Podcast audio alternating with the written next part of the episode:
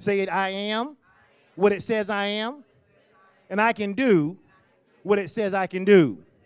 Say, today, I will be taught the uncompromised Word of God. Say, and I declare that after having heard the Word of God, I will be transformed into the Word that I've heard. Say, I will be a doer and not just a hearer. Say, I receive this confession right now in Jesus' name. Now, before you take your seat, give God some praise like everything you're believing for, you already got it. Amen. You may be seated. You may be seated. You may be seated. Listen, uh, get your notepad out if you need to. Uh, get uh, Bible out. Get your, your phones out, your tablets. But I'm telling you, we're getting ready to go to class this morning. Amen. And, and, and it's, it's important too because you can go to church to a lot of places where they can entertain you and they can shout you and they can make you feel good. But the question I always say is, what you to do with all that when you get home? And so this morning, uh, I feel a little like the Apostle Paul. The Apostle Paul says, I don't come to you in excellency of speech. And this morning, I'm not coming to you with something that's all packaged together and that's going to sound real good, but I am telling you, we are going to take a journey together. And we are going to take a journey and we're going to find out over the next three weeks what it means to walk in faith. Amen? Because when we talk about faith, uh, I want to I want to I want to delineate here. We're not talking about faith like people use it in the context of they say I'm of the Baptist faith or I'm of the Methodist faith or the Catholic faith. I'm not talking about that. I'm talking about the measure of faith or the thing that God put on the inside of every believer so that we could live according to his word and we're gonna we're gonna talk about several things over the next few weeks. But today we're gonna uh, really hit home on a couple of issues just to give you some foundation about what faith is because I can't make any assumptions. I don't know how long you've been uh, in your in your Christian journey. I don't know what churches you've come from in the past. I don't know what you've been taught. So if I say something that you already know, j- just say amen to that. Amen. And for those of you who don't know, then maybe it'll be revelation for you. But we're going to to, to dig in here and, and we're going to talk about and we're going to talk from the subject faith the key to victorious living. And how many of you know that the Word of God tells us, and if you don't know, I want you to know that the Word of God tells us that the life God designed for us was not a life of doom and gloom. The life that God has designed for us to live as believers is a life of prosperity. It is a, a, life of what we call peace. That word peace means shalom. It means nothing missing, nothing broken. Amen. You know, I know that people uh, in, in different denominations and churches and they, they make it sound like almost like God's out to get us. But I want you to say this this morning. Say, God is not out to get me. Turn to your neighbor and tell your neighbor that. Say, God is not out to get you. Now turn to your other neighbor and tell them, say, God is not out to get you. That is a foundational principle because if you don't operate from the standpoint that God's not out to get you, you will be afraid to do the very thing God's asking you to do. And faith is about action. Say that. Say, faith is about action. And we're going to talk about that later, but I'm telling you, man, there are times in your life that God is going to ask you to do something. And if you think that God is out to get you, or God is out to make you look bad, or God is out somehow to trip you up, then you won't even be willing to do the thing that seems strange when God asks you to do it. And how many of you know that God will ask you to do something that seems strange? And, and now here's not that it is strange, but it seems strange. And it seems strange to you because you and I are so used to working off of our five senses and off of our intellect. And so, the, you know, if, if you and I feel a pain in our body, uh, and, and, and, and we start to say things like, I'm sick, but the Word of God says we're healed. And so when God says to you, Well, I want you to open your mouth and say you're healed, then you start to rationalize why that doesn't make sense. But if you know that God's only intention is, is out to do you good, then whenever God asks you to do something, you won't mind doing it. Amen? So, the goal of my message today is to help every person in this room and every person who will eventually hear this message to understand what faith is, how to appropriate your faith, and then how to develop a systematic plan to both grow and release your faith. Because faith does no good unless it is released. I'm going to say that again. Faith does you no good unless it is released. The Bible talks about this in the book of James. The book of James says that faith without what? Works is what? Dead being alone. So if you say, I got great faith, but you don't ever learn to release your faith or to act upon your faith, then you don't have any more faith than anybody who says they don't have any because your faith is not activated. Amen? And so, my goal today, again, is to teach you and to help you understand what faith is, how to appropriate that faith, and then how to develop a systematic plan to both grow and release your faith. Tell your neighbor, say, I am ready to receive. Amen. Now, today I'm going, I'm to have you to say a lot of things today because part of faith is about getting something into you, but then also getting something out of you. The Bible says that out of the abundance of our heart, our mouth will speak. If you get faith on the inside of you, it can't help but to flow out of you. Amen? And so I want to lay a foundation for you to understand exactly how that works. You know the Word of God is filled, literally, with thousands of precious promises that God has made available to those of us who would take the opportunity after having heard the gospel message to say yes to becoming his sons or his daughters in the kingdom. God has many promises available to us. In fact, when you read the Word of God, if you take your time and you read through it, you will see that even back in the book of Genesis, that, that, that God began to lay out for Abraham all the things he was going to do for him. He, but, but, but in order to do that, he, even though he didn't describe it this way, he was telling Abraham, Abraham had to act in faith.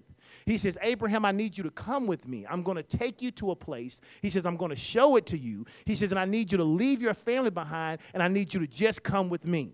That was literally one of the first times in the Bible that we see God asking a man to step out on faith. Why was this important? Because prior to that time, Abraham and his family, they all believed in multiple gods. There was no such thing as a singular God. They had a God for rain, they had a God for the crops, they had a God for their marriage, they had a God for everything. But what happens is that this singular God comes and he asks this man literally to change everything that he believes. And when we begin to talk about walking in faith, that's what it's going to feel like to you. The things you've been used to doing, God's going to ask you to do something different. It's going to seem so foreign from everybody in your environment. It's going to seem so foreign to everything you used to do. You're going to have to do just like Abraham, and you're just going to have to trust God. You're just going to have to believe God. Why? Because in order to receive any promise from God, it can only be obtained through faith all of the promises, all these thousands of promises that God makes available for us can only be accessed or obtained through faith. Say this say, the promises of God are only obtained by faith. Now, it doesn't matter what you think, the Word of God is clear on that. It is clear that if you're going to receive something of God, your mechanism for receiving it is through faith. Amen? This is why it is so important for the believer to grow up spiritually and to both develop and live a lifestyle of faith. One of the things we talk about, and if, how many of you were here two weeks ago when Pastor Valley preached the message about uh, the, the, last part of the Breaking Series Free, uh, Breaking Free series? And, and in that, he talked, he said some things that were so important because he talked about how he, he reiterated how man is a tripartite being. And because man is a tripartite being, there are portions of us that have been worked on, there are portions of us that are being worked on, and there's another portion of us that will be worked on. Amen? When we begin to talk about faith, I'm talking about your soul man. I'm talking about the part of you that is your mind, your will, your emotions, your imagination, and your intellect. I'm talking about the part of you that can say, that can rationalize things in your life. See, your spirit man doesn't rationalize things in your life. Your spirit man always agrees with God. Say, my spirit man always agrees with God. If God says you're healed, your spirit man believes that instantaneously. The part of you that needs work is your soul. Say, my soul needs work. And the reason your soul needs work is because that is the place where the devil tries to infiltrate your life and try to get you to believe something other than what God has said. Let me say this, and let me say it like this For every promise, for every principle, and for every prophecy that is ever given to any man, in order for it to come to pass, there is a faith process necessary. I don't care. You can go to church and someone can have you to stand up. They don't even have to know you. They can call out your name and they can say, Hey, the Lord said you're going to be a millionaire. Or they say, The Lord said you're going to get married in a year. Or they say, The Lord says you're going to own your own business. As great and true as all of those prophecies may be, if you don't walk out the process, you will never see it come to pass in your life. Watch this. If someone says to you, I believe you're going to be married in a year, and you say, Oh, great, I want to be married in a year, but every time somebody asks you out, you say no, you won't be married in a year. You will not be married. If, if 50 people ask you and 50 times you say no, your faith is not agreeing with the process. So, no promise, no prophecy, nothing giving to you is ever going to come to pass in your life if you don't get involved with faith. Amen? And so you'll hear me say that a lot of times over the next three weeks, and that is that for every promise, and for every principle, and for every prophecy that is given, there is a faith process necessary to bring it to pass. Say this say, I must learn to live by faith. You must learn to live by faith. If you don't learn to live by faith, everything in your life is subject to chance. If you don't learn to live by faith, everything in your life is subject to chance. And the Bible never, ever told us we were supposed to live our life by chance. Here's, here's how you know God is not a God of chance. How many of you know that when you wake up in the morning, it's daytime? How many of you know that when you go to bed at night, it's night? How many of you know that the sun goes up in the morning and the moon comes up at night? How, how many of you know that the seasons, you, you can set your calendar by it, that the seasons change? How do we know when the next equinox is going to be? Because God is a God of order. God is not a God of chance and circumstance. We don't wake up one day and it's summertime and the next day it's winter. God doesn't operate that way in his seasons. So if he doesn't operate that way in his season, he's never intended for us to operate that way in our life. It's not supposed to be I wake up one day and God and I got to do this certain thing and I get this certain result, but the next day I do the exact same thing and I don't get a different result. How many know that when you push the accelerator on your car, you expect it to go? And how many know when you hit the brake, you expect it to? Every time. If you got a guess at every light, wouldn't that be panic? Wouldn't that be panic? You trying to decide which one you're going to hit this time and what's going to happen? God is not a God of circumstance and chance. God is a God of order. God is a God of principle. And so God says, Here is what I'm going to do. I'm going to set in order all the promises, all the principles, and all the prophecies. And here's how you get to obtain them it is through the walk of faith. And so, every promise, every principle, and every prophecy that is ever given, there is a faith process necessary to bring it to pass. In fact, I want you to see this in Scripture. Let's go to Galatians chapter 3.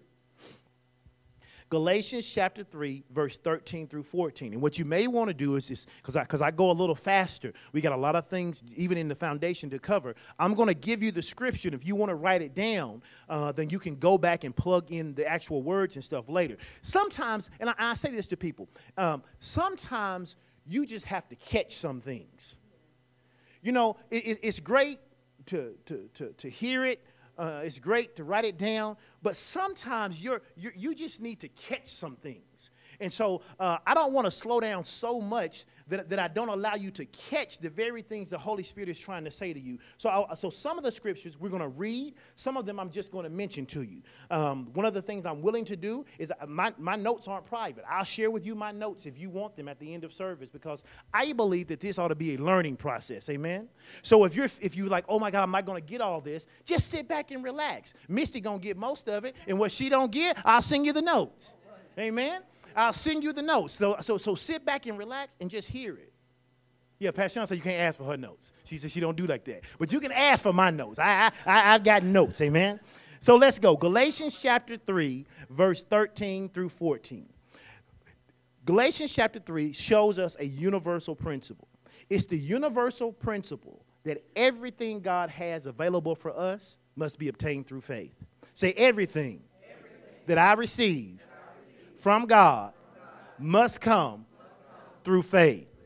The Bible says in Galatians 3 13 through 14, it says, Christ, and that word Christ there, I want you to understand is, is not just Jesus' last name. You know, my name is Edwin Strickland, but his name was not Jesus Christ. His name was Jesus. He was from Nazareth. He is the Christ. And the reason that's important is because when it says Christ has redeemed us, that word Christ means the anointed one, or it also means the one who carries the anointing with him. So he said, the man who is anointed, or the one who has the authority to do this, has redeemed you from the curse of the law. So it's not just Christ like it's his last name. It says the anointed one, the one who was sent from heaven to get you out of what, what Adam got you into, is here and he has redeemed you or he has ransomed you. He has bought you back. He's paid the price for you. And it says he's, he's gotten you from the curse of the law. Now, the curse of the law is important because prior to Jesus, the only way that you and I could be righteous was to do everything right. Look at your neighbor say, Neighbor, you would have blew it about 9:30. Yeah, yeah, yeah, yeah, yeah. About 9:30 this morning, you wouldn't have been righteous anymore if that was the case. But but praise God, we don't have to depend on our own selves to be righteous. Amen. Yeah, yeah, yeah. Cause when somebody cut you off on 49, you'd have lost it. You'd have lost it. So so it's important for you to understand that this scripture is powerful because it says Christ, the anointed one, who carries with him the anointing, has redeemed us or ransomed us from the curse of the law. Meaning, I don't have to do everything right anymore in order to be righteous. It says, being made a curse for us. In other words, I was cursed, but now Jesus came and switched places with me. It says, For it is written, cursed. That word cursed there means empowered to fail. Because the word blessed means what? Empowered to prosper. So if blessed is empowered to prosper, then curse means empowered to fail. So he says, empowered to fail is everyone that hangeth on a tree, or empowered to fail is everyone that's crucified. Look at your neighbor and say, I'm so glad I wasn't crucified. That's right. He says, now watch this. He says that Jesus came, and what Jesus did is he paid the price for you and I, so that you and I would no longer be cursed, but we would be blessed. Say, I am blessed. Say it again. Say, I am blessed. Now say it like you mean it. Say, I am blessed. I want you to understand that you're blessed because Jesus switched places with you. He says, I'm going to take the I'm going to take the, the, the punishment of sin, I'm going to be cursed so that you can be blessed. Because only people who are blessed can walk in faith. He says only people who are blessed can walk in faith. So, what I'm going to do is I'm going to change positions with you. I'm going to become cursed so you can be blessed. And watch this. He says, then I'm going to make it so it's not even based on what you do. He says, Not only am I going to switch places with you, but I'm going to switch places, and then I'm going to take the responsibility of being perfect away from you. He says, So you have been blessed. We have been redeemed from the curse. Verse 14 says, So that blessings, the empowerment to of Abraham might come on the Gentiles. Say, that's me. Wave your hand. Say, that's me. That's me. He says, so that the come on the Gentiles through Jesus Christ, the anointed one and his anointing, that we might receive, watch this, the promise of the Spirit. Okay? I said, for every promise, for every principle, and for every prophecy, there is a what? Faith process. He says, so that we might receive the promise of the Spirit. How? Through faith. So it's a universal principle that has been established that if you're going to get anything from God, the mechanism in which it comes is through what? Faith. It comes through faith. Now, this ties in so good with what Pastor Valley talked us two weeks ago in that Breaking Free series, because what he did say, and I want to repeat it, he said, Man is a tripartite being. Man is a spirit. Say, He is a spirit. He, man has a soul. Say, He has a soul. And it is housed in a body. Say, It's in the body. But what Minister Valley said was, he says, once you make the once you make the decision that you believe God, he says your spirit man is taken care of. Amen. He said, he said that's the part of you that is saved. He said, but then this old soulish man, which consists of our what? Let's talk about it. Our mind, will, emotions, our imagination, and our intellect. Someone says, why does he say that every time? Because you need to know that. Because that's who you are. That is how the enemy has access to your life. In fact, say this say the only way, the, enemy. has access to my life is through my soul. Mm-hmm, mm-hmm. Somebody cut you off in traffic. The only way that ruins your day is because you, th- you let it in your, in your soul. Your, your spirit man ain't bothered by somebody cutting it off. Your body don't care. It's just along for the ride. The only reason why you have a bad day is because of how you respond to it in your soul. Your soul. Listen, I'm telling you, and, and churches better get this. Once you've preached the message of salvation and you got a church full of folk who saved, you don't need to be talking about salvation anymore. What you need to be talking about is personal development because people need to be developed in their souls. It is their souls that's messing them up. It's their souls that's true. People don't get divorced because of their spirit. You don't overeat because of your spirit. You don't get mad and cut somebody out because of your spirit. I was like, what are you talking about? Because you know what I'm talking about. Why? Everything happens for a man in his soul, his mind, his will, his emotions, his imagination, and his intellect. The only reason why you think folk don't like you when you walk up in a group of people is because of what your soul tells you. I got people, people I work, I work with, with, with, educators, people who got degrees and are really smart, and you can be sitting around talking about something, and they'll walk up, and, and let me help you. It is natural that if you walk up in a group of people, they stop to see what you're doing. That don't mean they talking about you. It, don't. It don't. I'm, I'm gonna get back to faith, but I want to help you. That, that don't mean they talk. If, if I'm talking to my wife and you walk up, I'm to stop and look and be like, huh? And if you want to join a conversation, join the conversation. But don't have no pity party about how we stopped talking when you came up and now nobody likes you. Tell your neighbor, say, that happens because of injury in your soul. That's why it happens. Because sometimes, because one time it did happen. Uh-huh, no, they, they was talking about you. They were. They were. Mm-hmm. It really, yeah, yeah, yeah, yeah, yeah. It really did happen. You walked up, they was talking about you, and they stopped. Mm-hmm. That is true. But every situation is not the same. And that's why you have to work on your soul. Why? Because that's where the enemy has access to you. The enemy will say to you, well, things work for Pastor Sean, but they won't work for you. And so then Pastor Shauna get to teaching, she'll get to encouraging you and telling you something, and the whole time you're like, yeah, that works for her, but that don't work for me because I tried that before and then that didn't work out. That's in your soul. But how many you know the Bible says in Acts 10:35 that God is no respecter of persons? And if God is no respecter of persons, watch this. If he'll do it for Sean, he'll do it for you. No, no, you ought to clap on that. It, it, ain't, it ain't just about Pastor Sean or Pastor Edwin or Pastor Dollar or Pastor whoever you think is famous. The same thing God does in their life, God will do for you. Because God is no respecter of persons. Amen? And so Pastor Valley began to talk about that. And so I want you to see this, and, and I want you to see that he wasn't just making this up. Go to 1 Peter, 1 Peter chapter 1. 1 Peter chapter 1, verse 18 through verse 23. And I'm just going to read it and I'm going to talk through the scripture and you can write it down and you can follow along. But I want you to see this. Say this. Say, I am, I am redeemed. Uh uh-uh. uh Say that like you mean it. Say, I am, I am redeemed. Because, see, this ain't about me preaching, this is about us taking a journey.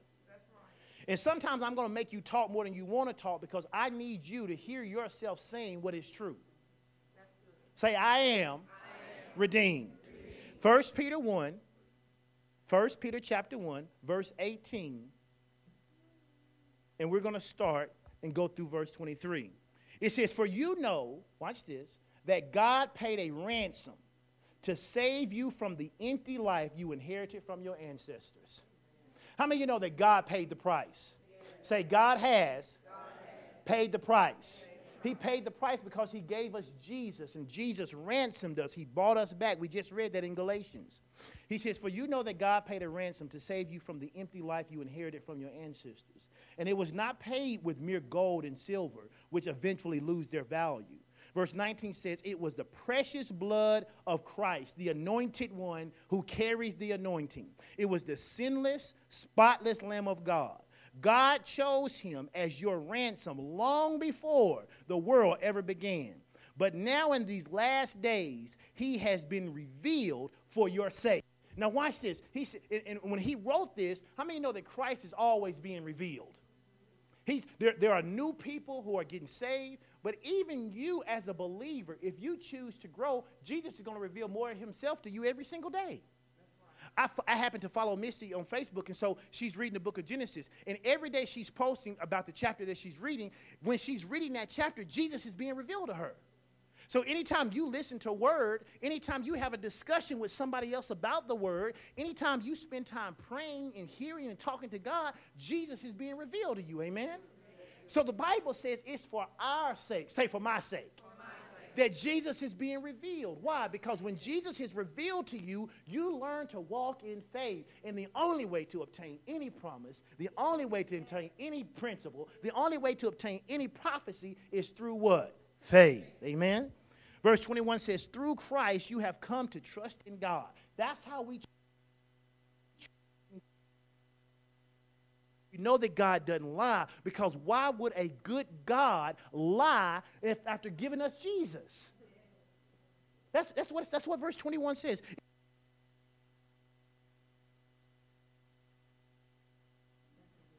I, I have a different translation. What does your translation say in verse 21? It's the same thing, though. What does it say?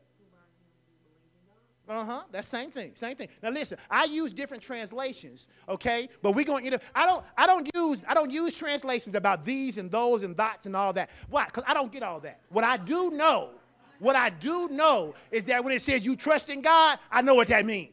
So I find me a translation that says trust in God. Amen. So verse 21 says, through Christ you have come to trust in God and you have placed your faith and hope in God because he raised Christ from the dead and gave him great glory. Now, now think about that. How you say, God, I love you. Thank you for Jesus. He says, okay, I need you to go left. You go, oh, I don't know about going left. Wait a minute. The same God who you praise for Jesus, you now won't trust him with your life? That doesn't make any sense at all. God, who didn't have to do anything if he didn't want to, gave his only begotten son so that he could die for us, switch places with us, become cursed so we could be blessed, so we could walk in faith to get the promises that he made available. Why would we not trust him? When you break it down and begin to think about it, why would we not trust God? Verse 22 says, You were cleansed, watch this, from your sins when you obeyed the truth. What was the truth? The truth he's talking about here is when the Bible says, If any man believes with his heart and confess with his mouth that Jesus Christ is Lord, he shall be saved. He said, When you believe that, you got cleansed from your sins. He said, when, when you made the decision that Jesus was Lord, literally all your wrong was done away with. Tell your neighbor, say, You never have to work for righteousness. I wish I could get you to understand. See, some of you think you can't walk in faith because you're trying to work for your righteousness. You don't think you deserve what it is that God has made available. It's, it's like, it would be like one of my kids making a mistake. And, and, and instead of saying, and I'll use a prime example. Let's say they ask, they want to go to the mall, okay? They want to go to the mall, they want to go buy something, okay? And right now, we're in good standing, okay? But I ride home and I get home and I see the trash wasn't taken out. And I said, wait a minute, who did, who's supposed to take the trash out? Okay? And they both look at each other and point at each other, just like they did right there. See, his fault, his fault. Okay? But the issue is nobody took that trash out. So now they were going to go to the mall. But if they assume that I'm not going to take them because of a mistake on their part, they miss out on what was still available. And as believers, we do the same thing because we're trying to live in our own righteousness. Instead of saying, I blew it, but daddy still loves me, I'm still entitled to the thing he promised. I just need to fix this because it needs to be fixed, but not because he's loving me based on that. And when you learn to live like that, walking in faith becomes easy. But the problem is, is the church has taught us over, over years and, and, and through generations that if you don't get it right, you ain't worthy. If you mess up, then you deserve what you get. That was your fault. You should have known better. You should have did better. And as a result, you didn't. So now, how you think God gonna bless you? Because His Word says so. Because His Word says so. I think He's gonna bless me because His Word says so. Listen, if God didn't want to bless me because of mistakes, He never had to make me a promise in the first place because He knew I was gonna blow it. No, no, really. I mean, I mean, he, he knew that he knew me. He, knew I was going to blow it. So he didn't have to make me a promise that, that, that he know he wasn't going to have to keep. That doesn't make sense. That's like me telling, telling Pastor Sean, well, if you grow to be six six, I'll pay the mortgage. What? She ain't growing to be six six. Why make a promise? That's how dumb that sounds. Why, uh, why make a promise when you know it's not going to be kept? So he never did that. He never made promises based on our ability to live a certain way. He just didn't. And I know that goes counterintuitive church culture. But watch this God loves us in spite of. God, say that. Say, God loves me in spite of all my shortcomings. You ought to give God some praise for that. Now, I'm still in First Peter. In verse 22, he says, You were cleansed from your sins when you obeyed the truth. So now you must show sincere love to each other as brothers and sisters. He says, Love each other deeply with all of your heart, for you have been born again. He says, But not to a life that will quickly end, not of corruptible seed, but rather of incorruptible seed, by the power of the word which lives and abides forever. That's talking about your spirit man. He says, You, your spirit man, has been taken care of. He's been born again, not of something that's going to rot, not of corruptible seed. It says, The precious blood of Jesus saved you. And as a result, you have been born again, and that part of you is going to live forever. Say, I am, I am. Saved. saved. Don't be afraid. Say, I am, I am. saved. You are saved. If you have come into relationship with Jesus Christ, you are saved. And whether yours was through some big event at some big conference where you fell on the floor and laid out, or you was just sitting at your home watching football and said, Lord, I believe you are Lord of my life. However, you came into relationship, that part of you is taken care of forever. So I'm not going to spend time preaching to you about sin. I believe if I preach to you about the love of God, He'll take care of any sin in your life by dealing by talking to you, letting you deal with it. Because people have a cue, they say, well, y'all, don't, y'all, y'all, y'all talk a lot about the soul realm. Y'all don't talk enough about sin. Why you talk about sin to folk who's supposed to be saved all the time anyway?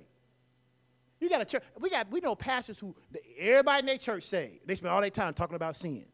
But then people can't live victorious. Why? Because they focused on sin. So we want to focus on living victorious. And the way you do that is through faith. Amen. Let's look at Mark chapter 11. If you don't get anything out of this message, here's where we're going to park our car uh, these next three uh, messages. Mark chapter 11. Mark chapter 11, verse 23 through 24. Is this making sense?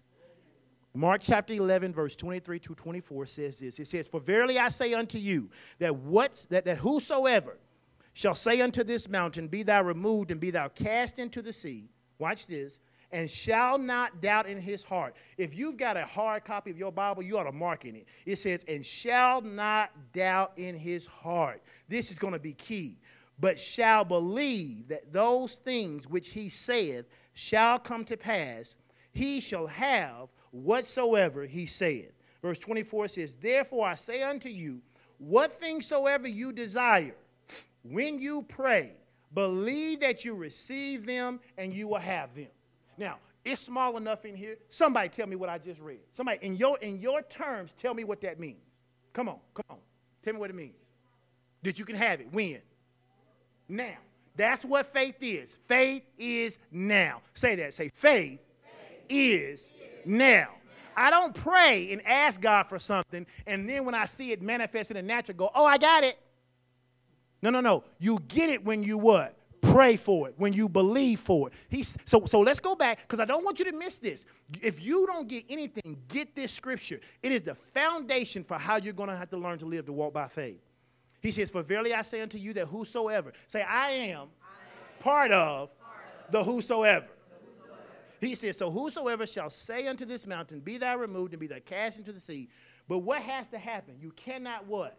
Doubt in your what? Heart. You cannot doubt in your heart. He says, But you got to do what? Believe that those things which who say?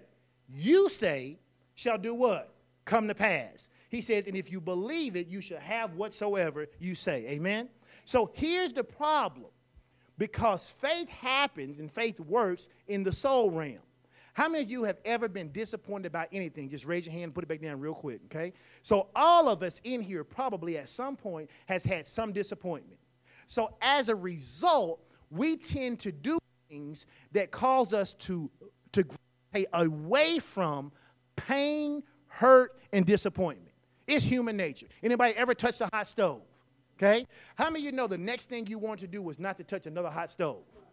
Because human nature is to move away from anything that causes it pain, distress, anguish, or disappointment. So, as a result, the enemy uses your past experiences to get you not to participate in current opportunities.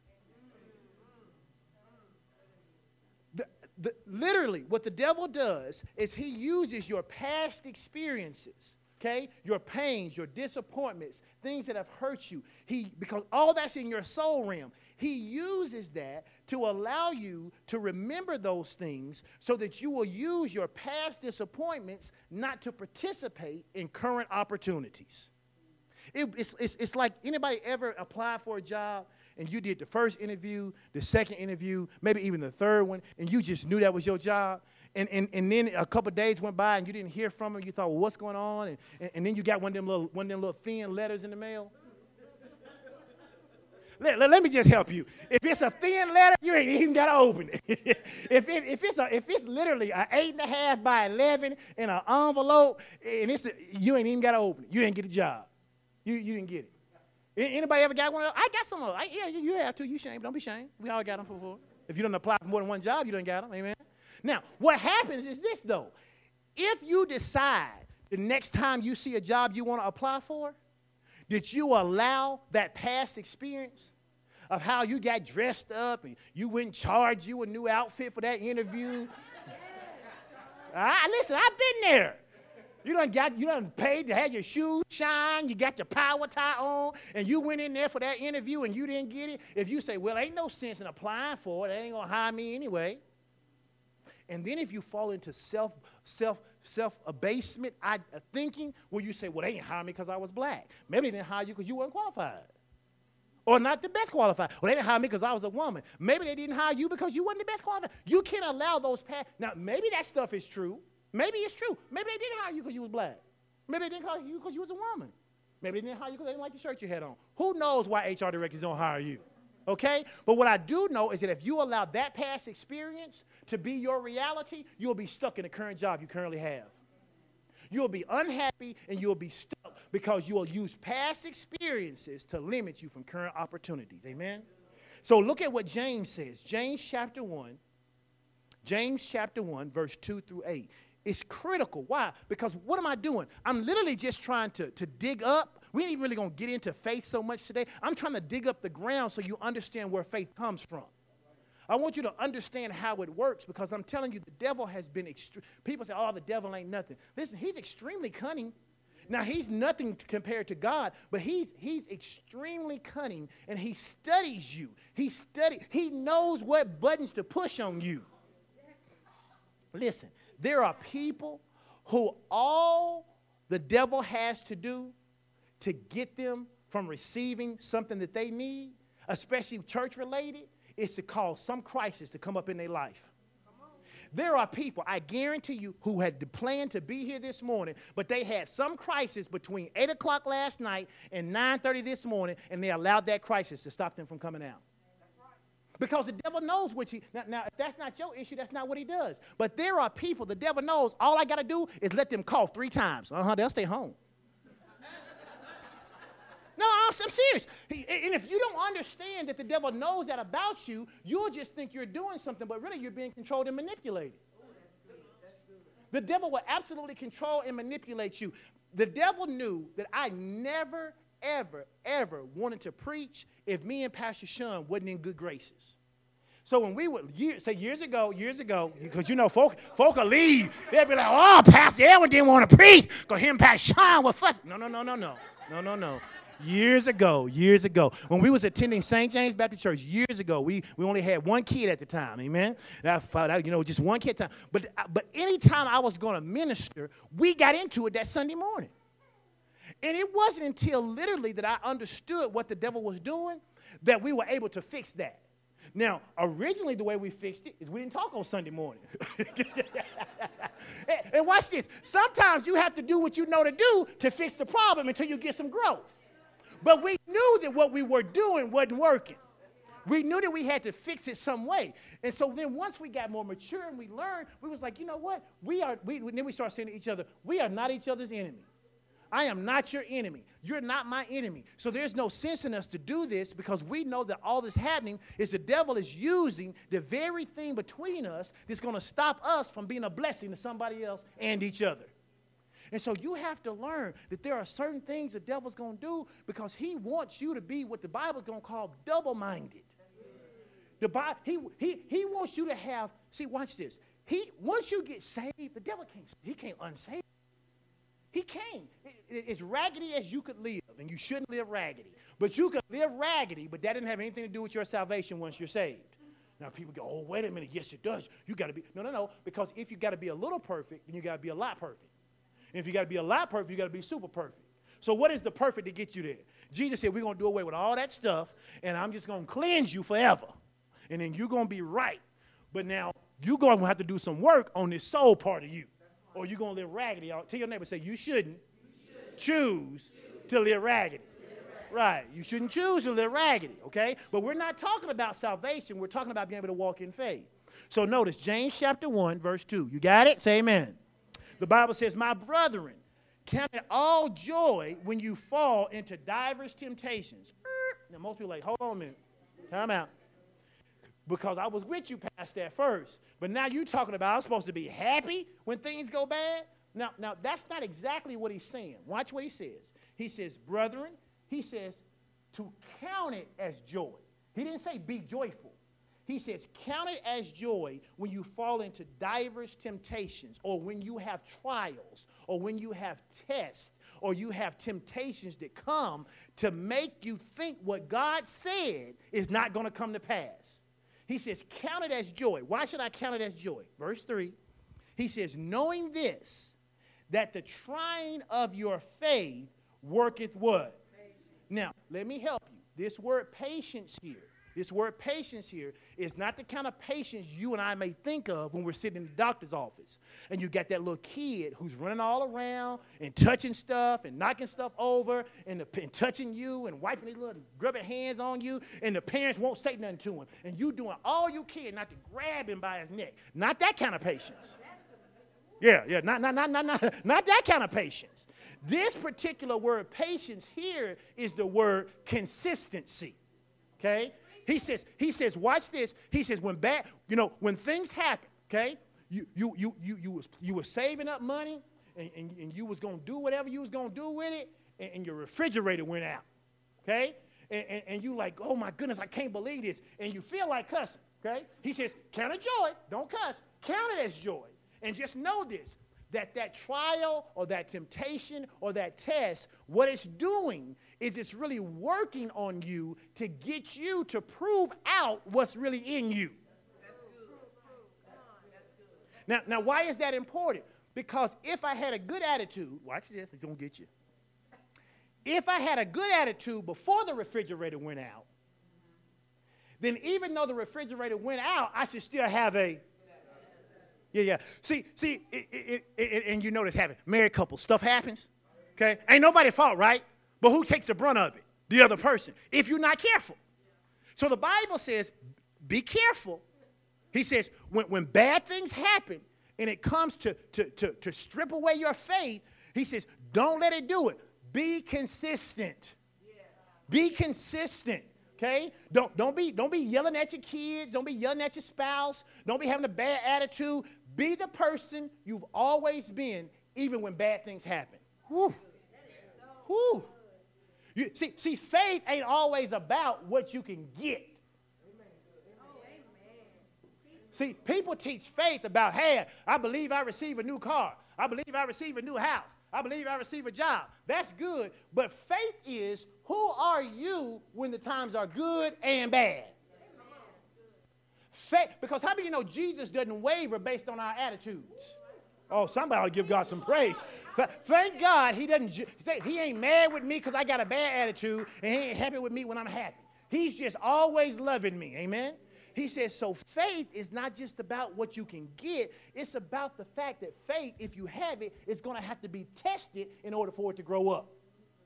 He says, knowing this, that the trying or the testing of your faith worketh patience. Verse 4 says, But let patience, what's another word for patience? So let, what's another word for patience? It says, Let consistency have her what? Perfect work. Why? That you may be what? Perfect. Or that word perfect there means whole, whole and entire, what? Wanting for nothing. That means when times are good, you good. When times are bad, you good. When, when, when, when it's winter, you good. When it's summer, you good. Why? Because your faith is always connecting you to the promise and it's not dependent on something external. That's what faith looks like. Verse 5 says, if, but notice this, because verse 5 says, if any of you lack what? Wisdom. Now, this is important because if you, he's, I'm, going to go back to my refrigerator example. So let's say the refrigerator goes out.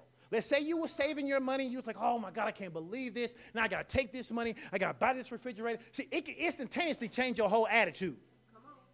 Especially if you was using that money to save up to buy some new shoes because the kids keep growing out on me every five months. so you're like, oh Lord, what am I going to do? He says, don't panic because if you panic, you'll make a decision that may not be what God wanted you to do. Watch this.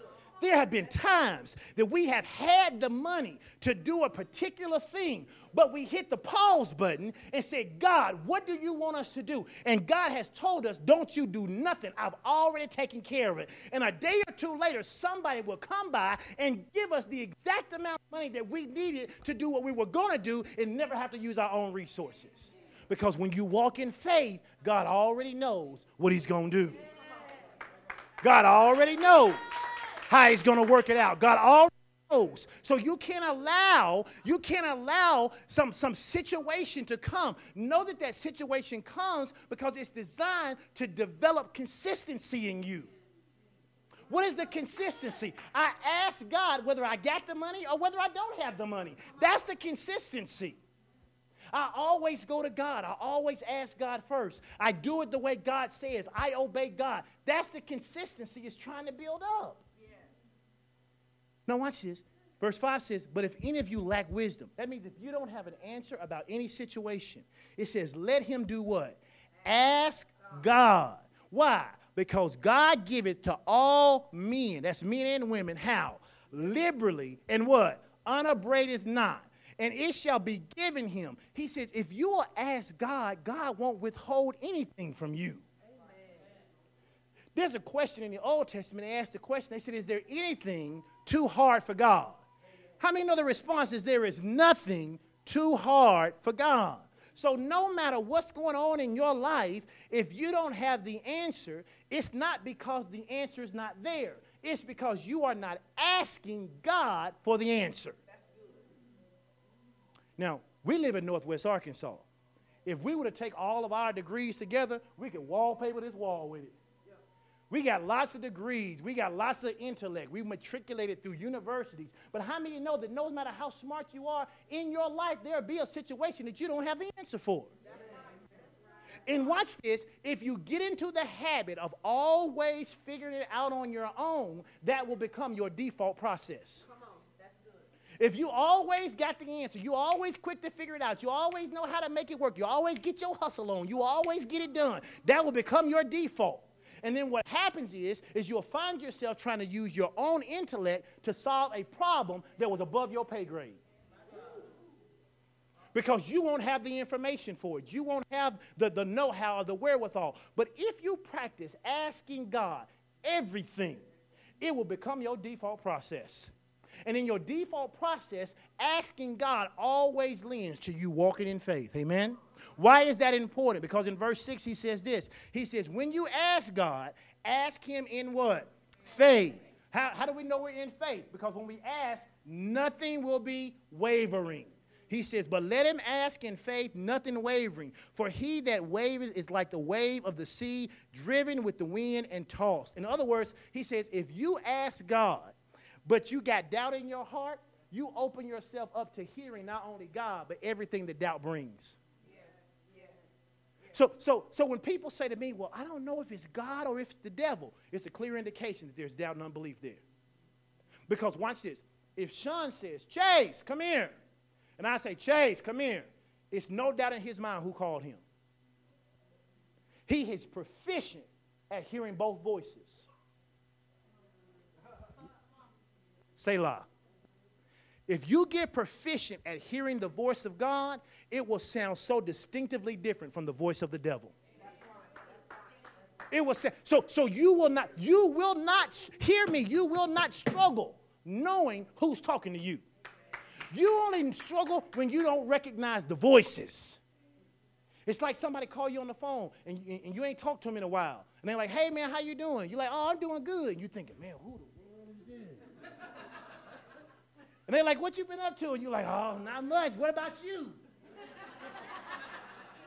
where you where you been, man? You, you, still, you still working there? Why? Because you're trying to figure out who is it on the other end of that phone.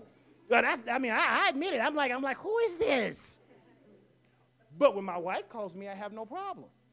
I don't have to even look at the call ID. When she says strict, I know exactly who she is. Why? Because I have become extremely proficient at hearing her voice. And faith will allow you to become proficient at hearing the voice of God. That's why faith is important. It will allow you to become proficient. Verse 6 says, But let him ask in faith, nothing wavering, for he that wavereth is like a wave of the sea, driven and tossed with, with, like the wind. He says, If you don't learn to ask God in faith and know that God is going to give you an answer, then you'll just be tossed to and fro with every answer that comes. Here's, here's why, and I'm, I'm, I'm going to get to verse 7, just hold on. But here is why that Pastor Sean and I use this phrase. We say all the time, once we have consulted God, we can fare no longer with flesh and blood. Now, why do we say that? Because once I get a word from God, unless what you are saying to me is what God said, it can only convolute everything. So once I know what the Father has said to me, I love you, but it really don't matter.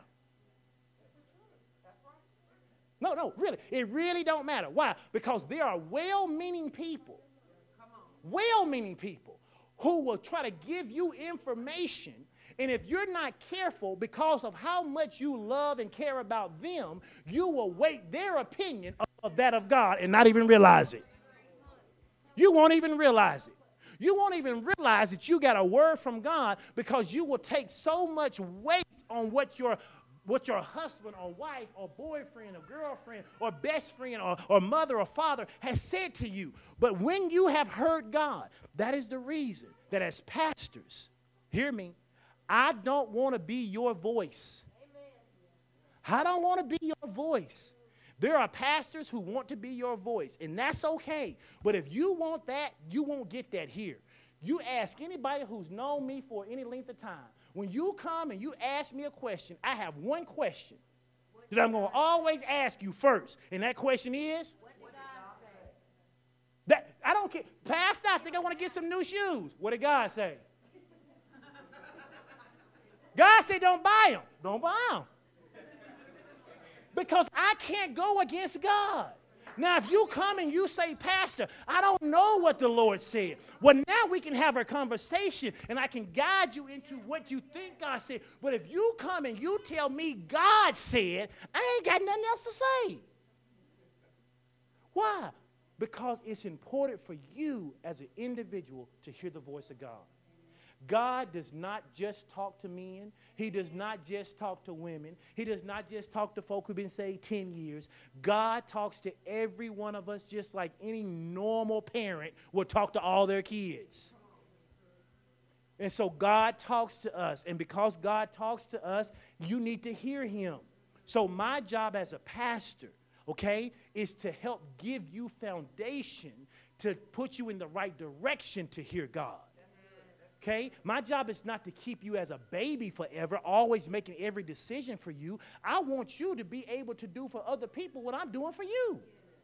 Take your neighbor, say the only way, the only way you multiply the kingdom, multiply the kingdom is, that you, is that you grow up, grow up and, disciple and disciple somebody else. Somebody else. Amen. Amen. That's the only way you grow the kingdom. You don't get to come up and be in church and be the, be the apostle or the pastor or the evangelist and teacher, and, and you got all the word for everybody. Everybody needs to hear God for themselves.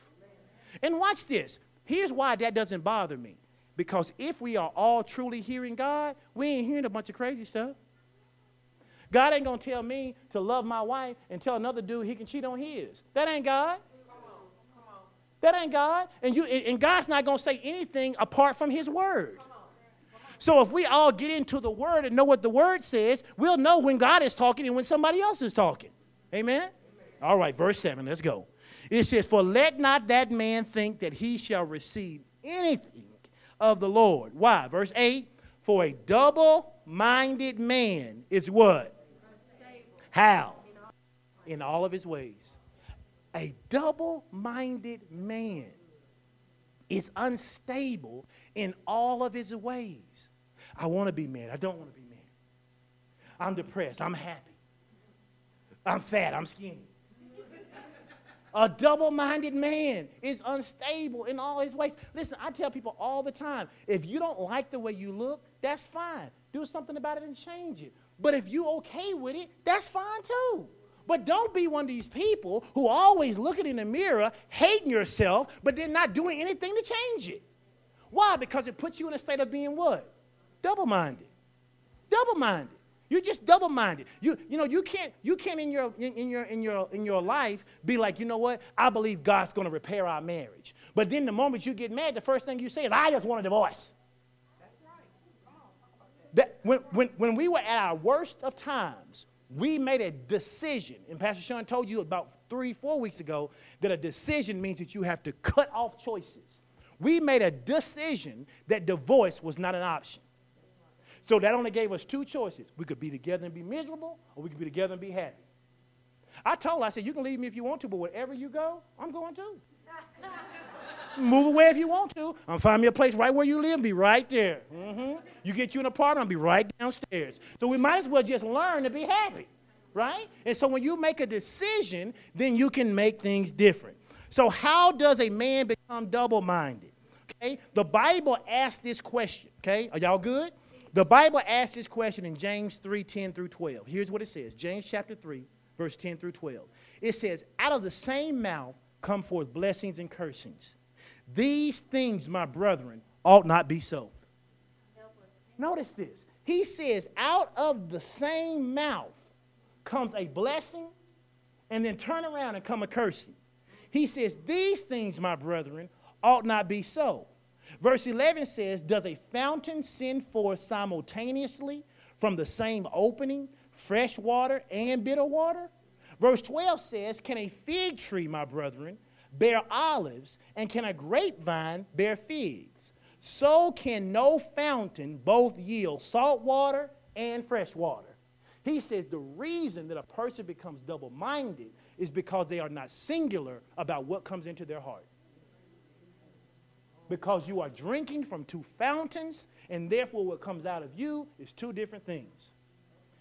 Don't get mad at me, but let me just say this, and I want you to hear me because some of you follow me on Facebook, and that's cool. I have no problem with people watching television. Okay, I, ain't one of them preachers who be like everybody to put. Look on Thursday night, please don't interrupt us.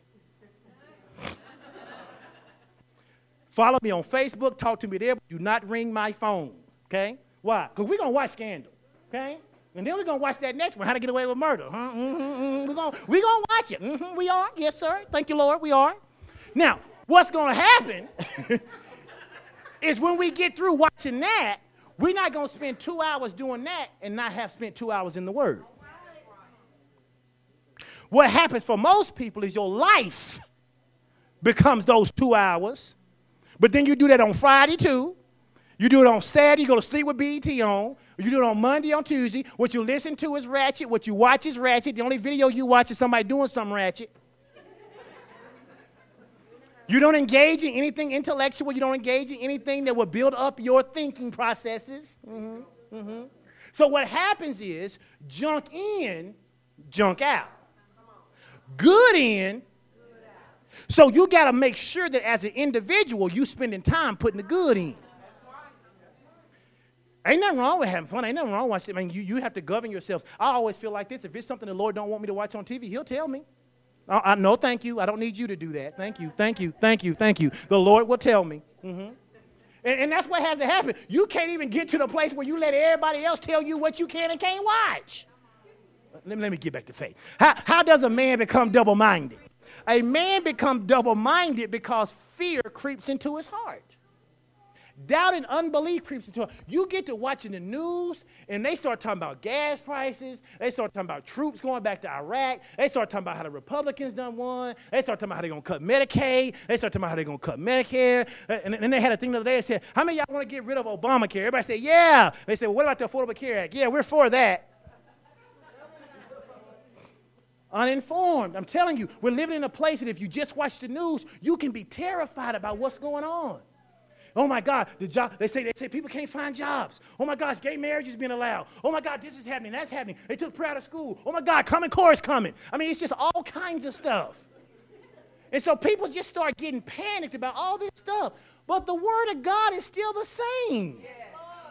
The Word of God is still the same. And if you put your trust in the Word of God, it will not change. Amen? The Bible says that the reason that fear comes into our life is because in Galatians 5 and 9, it says this a little leaven leaveneth what? The whole lump. Or it's like this a little yeast will make the whole cake rise.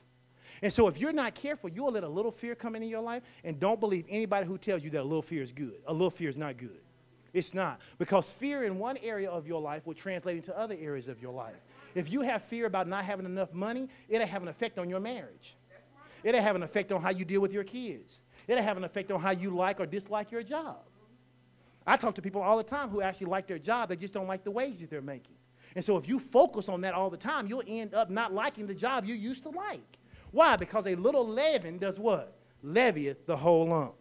In fact, the, the, the phrase, and I want you to, to think about this the, the phrase, fear not, or the phrase do not fear appears over 360 times in the Bible. Now, if it wasn't important for us not to fear, why do you think it'd be in the Bible that many times? Because God understands what happens when a man gets in fear. When a man gets in fear, he's controlled by fear. Listen, any of, any you ever watched a scary movie and, and, and, the whole time you're screaming, don't open that door. Don't open that door. Because you know if you open the door, you're going to get your head cut off. You're like, don't do it. Don't do it. And they'll open up the door and they'll see somebody and they'll just fall down. And you like, get up, run, stupid, get up, go. And you screaming at the screen, right? Why, do, why in the world would somebody just fall down when somebody chasing them? Fear. Fear paralyzes you. Fear paralyzes you. What, watch a video. And, I, and I, I do like the snowman video, I admit. But watch the video where the snowman is standing there and people walk by and he go boo and he scare people. Uh, you, their, their, rea- their reactions are priceless. It's price. It's, it's, it's, it's priceless. Most of them they do. Most of them fall down. They be walking like ah, they just fall down. Why? Because fear has the ability to paralyze you. So 360 different times somebody is saying to somebody, fear not, don't fear. Why? Because if you do, if you let fear come in, faith goes out. Watch this. Proverbs 4:23. Just write this down.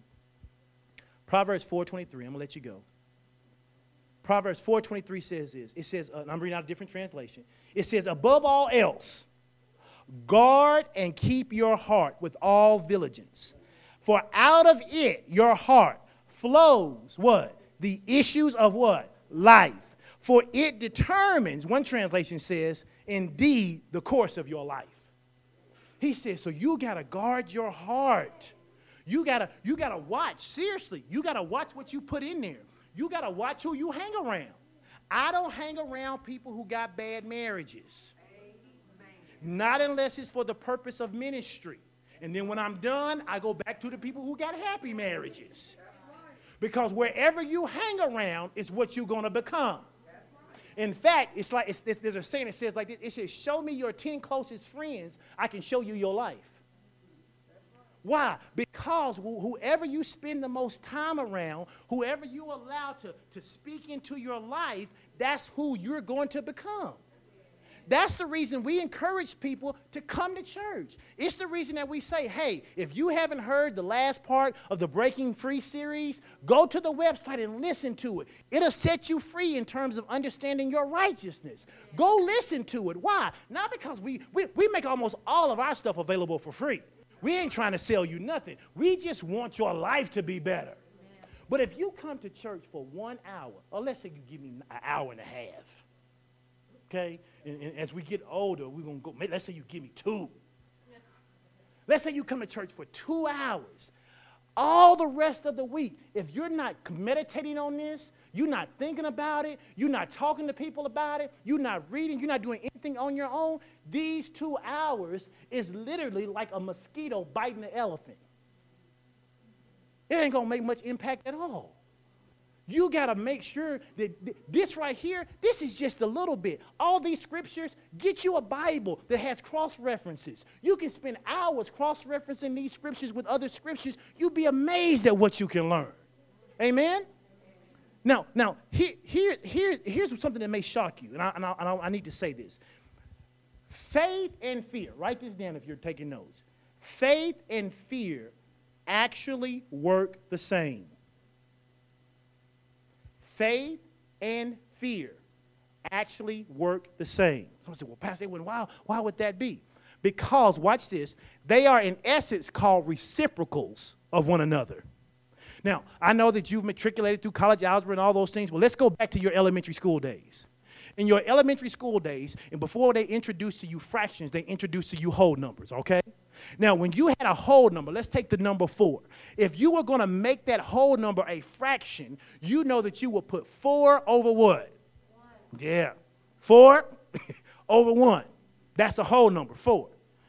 The reciprocal of that, four over one, would be what? One over four. Because a reciprocal just means they flipped it, right?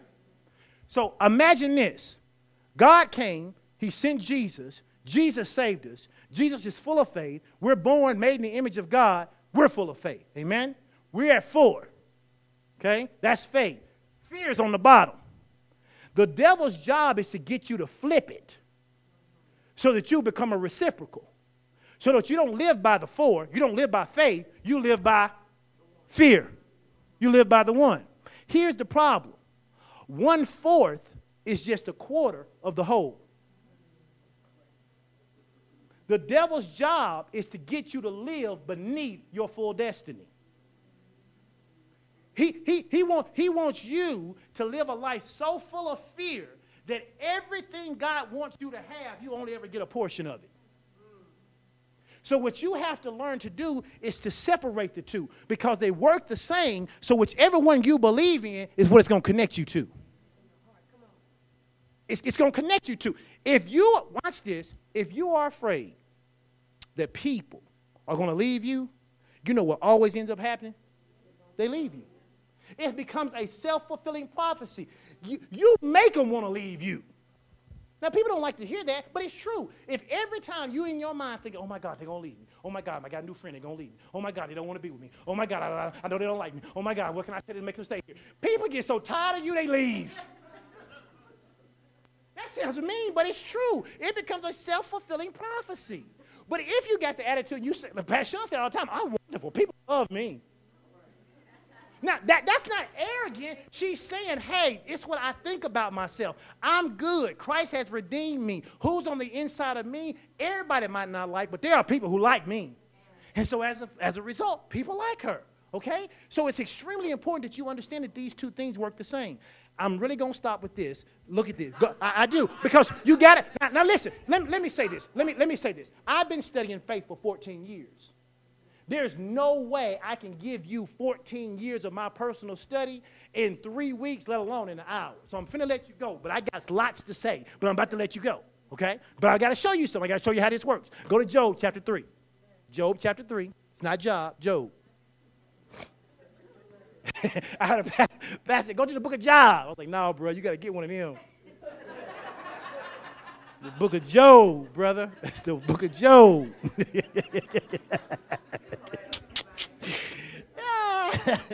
Listen, if you can't laugh in church, man, what's, what's, what's the deal, right? I mean, he said it, so it was funny. And you know, you hang around me, you know if it's funny, I'm going to laugh. Yes, sir. All right, let's go to job. Job three. Now, notice in, in, the, in the book of Job, chapter 3, uh, you, you, you, you, and really, if you, and I'll just say it like this: if you start in, if you start in chapter one, you find out that Job was this man who the Bible says was perfect. Now, it didn't mean he didn't make mistakes. What it meant was that Job was a man during that time who tried his best to live by the law and did pretty good. He lived by the law. When he messed, when he messed up, he made the right sacrifices. He did the things that were pleasing to God. As a result, if you read chapter one, you find out that the Lord blessed Job. Job was loaded. Job was rich. He had like 3,000 camels and 5,000 she asses and all these other kind of animals that would make a person rich during that time.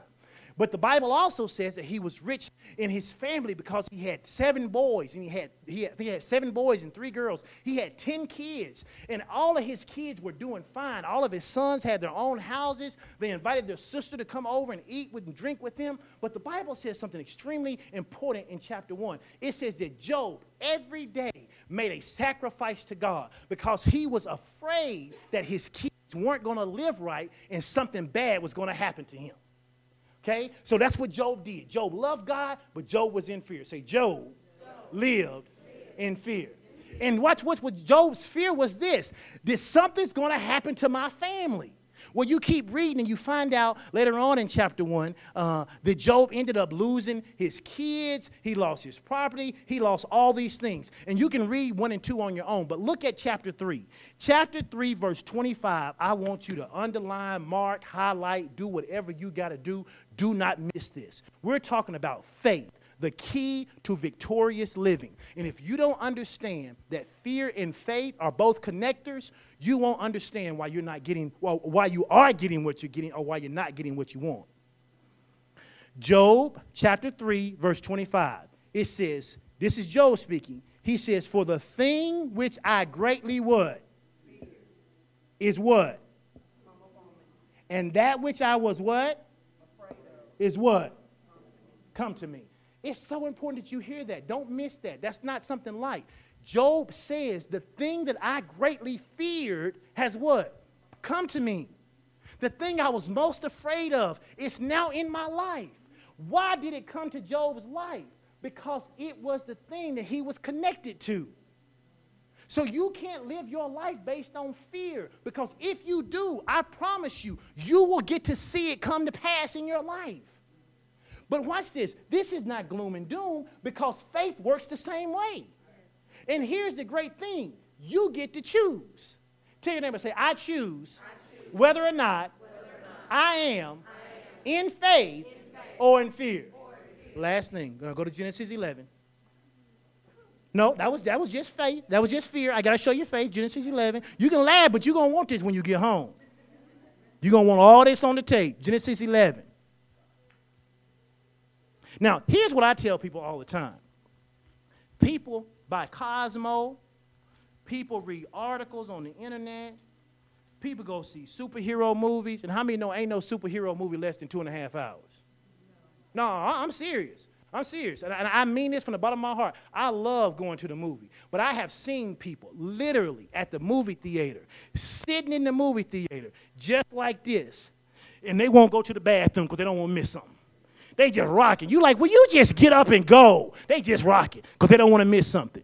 So if you can sit for two hours for a movie that won't produce nothing in your life, you can get God 90 minutes.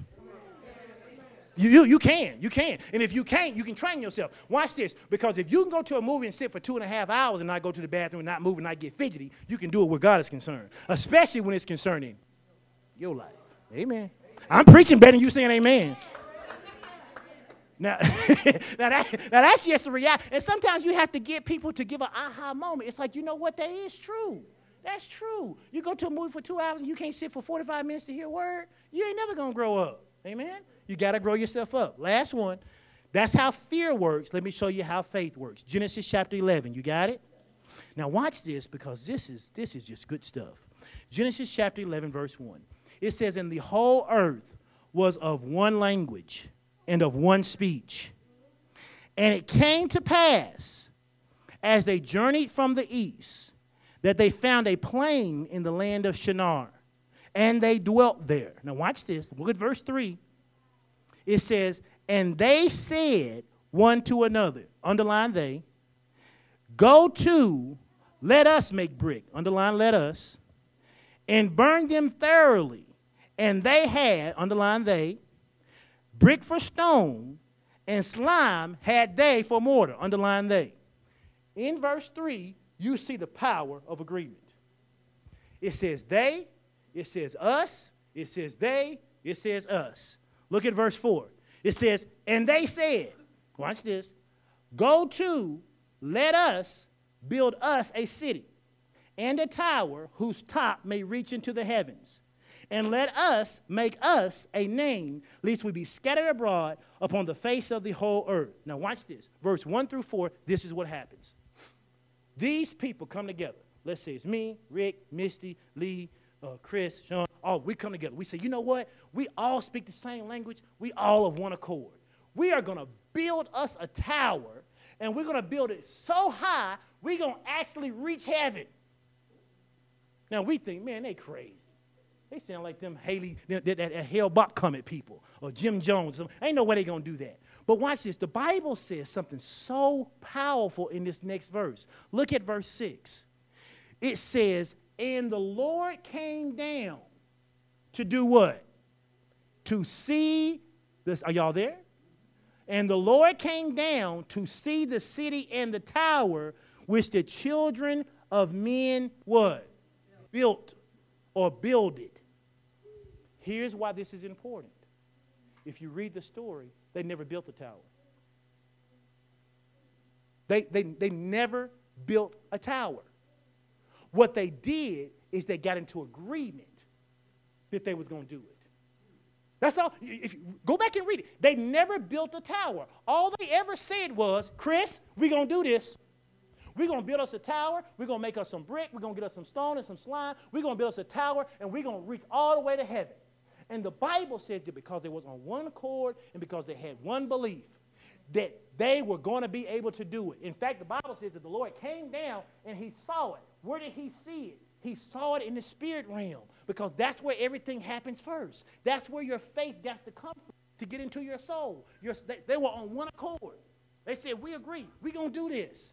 But look at verse 6. It says, And the Lord came down to see the city and the tower which the children of men built it. Uh, that was verse 5. Verse 6 says, And the Lord said, Behold, the people is one, and they have all one language, and this they begin to do. Watch this. He says, And now nothing will be restrained from them, which they have what? Which they have what? Now he used the word imagine. Now, what have I been saying about your soul? It consists of your mind, your will. So, because in their soul realm they had decided it could be done, the Lord said, I've already seen it done. I wish you get that. In your soul, if you believe you heal, God already sees you healed. In your soul, if you believe that you don't have to be struggling with financial issues, God already sees you debt free. In your soul, if you believe the Word of God has declared that your marriage will be made whole, God says, I already see it made whole. In your soul, if you believe that the job you've been believing for is yours, God says, if you have faith for it, I already see it too. That's what faith is. Faith is not about how you feel. Faith is not about what it is that you think you can manage or make happen. Faith is about what do I believe and can I get in agreement with God about it? That's why he used the word they. That's why I used the word us. He, he, you never see the word I in here. He never says, I'm going to do this. Why? Because God knows that if you're going to walk in faith, you have to be in agreement with Him. He says, and if you get in agreement with me, nothing will be restrained from you. I wish I had some folk in here who believe that nothing would be restrained from them. Some folk who say, you know what, I'm sick and tired of being sick and tired. I'm going to I'm going to walk by faith. I'm going to agree with God. And I'm telling the devil right now, nothing is going to be restrained from me. All things are possible to me because I believe God. And I'm telling you, man, when you when, when you get to that point in your life and you begin to believe God, nothing can stop you. Nothing can stop you. I'm done. Pastor Sean, you can come on. Listen, we've got so much more we've got to talk about where this faith is concerned. I'm telling you, don't let excuses and things stop you from coming out the next couple of weeks. It might not be the most entertaining message you've ever heard, but if you will come and you'll be open and you'll listen, I'm telling you, it ain't but two things I can really, really do. One of them is not sing. I really, really cannot sing. I can't do that. I, I can do that well, not sing. The other one is I can teach you to walk by faith. I can, t- I can systematically show you what you need to do to walk by faith if you'll make the decision to do it. How do I know? Because for the last 14 years of my life, this is what God's been showing me. This is what God's been showing me. And, and, and a lot of times, people like to go to church and they like to do things that make them feel good. Sometimes when you're learning something new, it don't feel good. First time I took molecular biology, that, I, that, that didn't feel good. Everything I thought about myself was changed when I took that class. I was like, wait. It didn't feel good. But if I wanted the degree, I had to take the class. Amen? If you want the promise, you need to come to the class so that you can get the instruction. Because instruction, and, and watch this, once you get instruction, that's not the end of it. How many know you go to lecture, but you got to go home and study notes? You do. Now, you may be one of them super students or have one of them classes, but for most people, when you go to class, even after the lecture, before the test, you got to study them notes. Well, the same thing is true where the Word of God is concerned. You're not going to get it through osmosis. You're not going to slide your Bible under your pillow and just think because you sleep it's going to get in there. It doesn't happen that way. You're going to have to open it. You're going to have to read. And, and, and parents, do it with your kids. Kids grasp faith so much faster than adults. Why? Because sometimes they don't have those limited experiences that has caused them pain and discomfort. They just believe whatever the, the word says. Come on, stand to your feet. I'm gonna tell this story. I remember one time we were, it was my fault. We had forgot to get gas.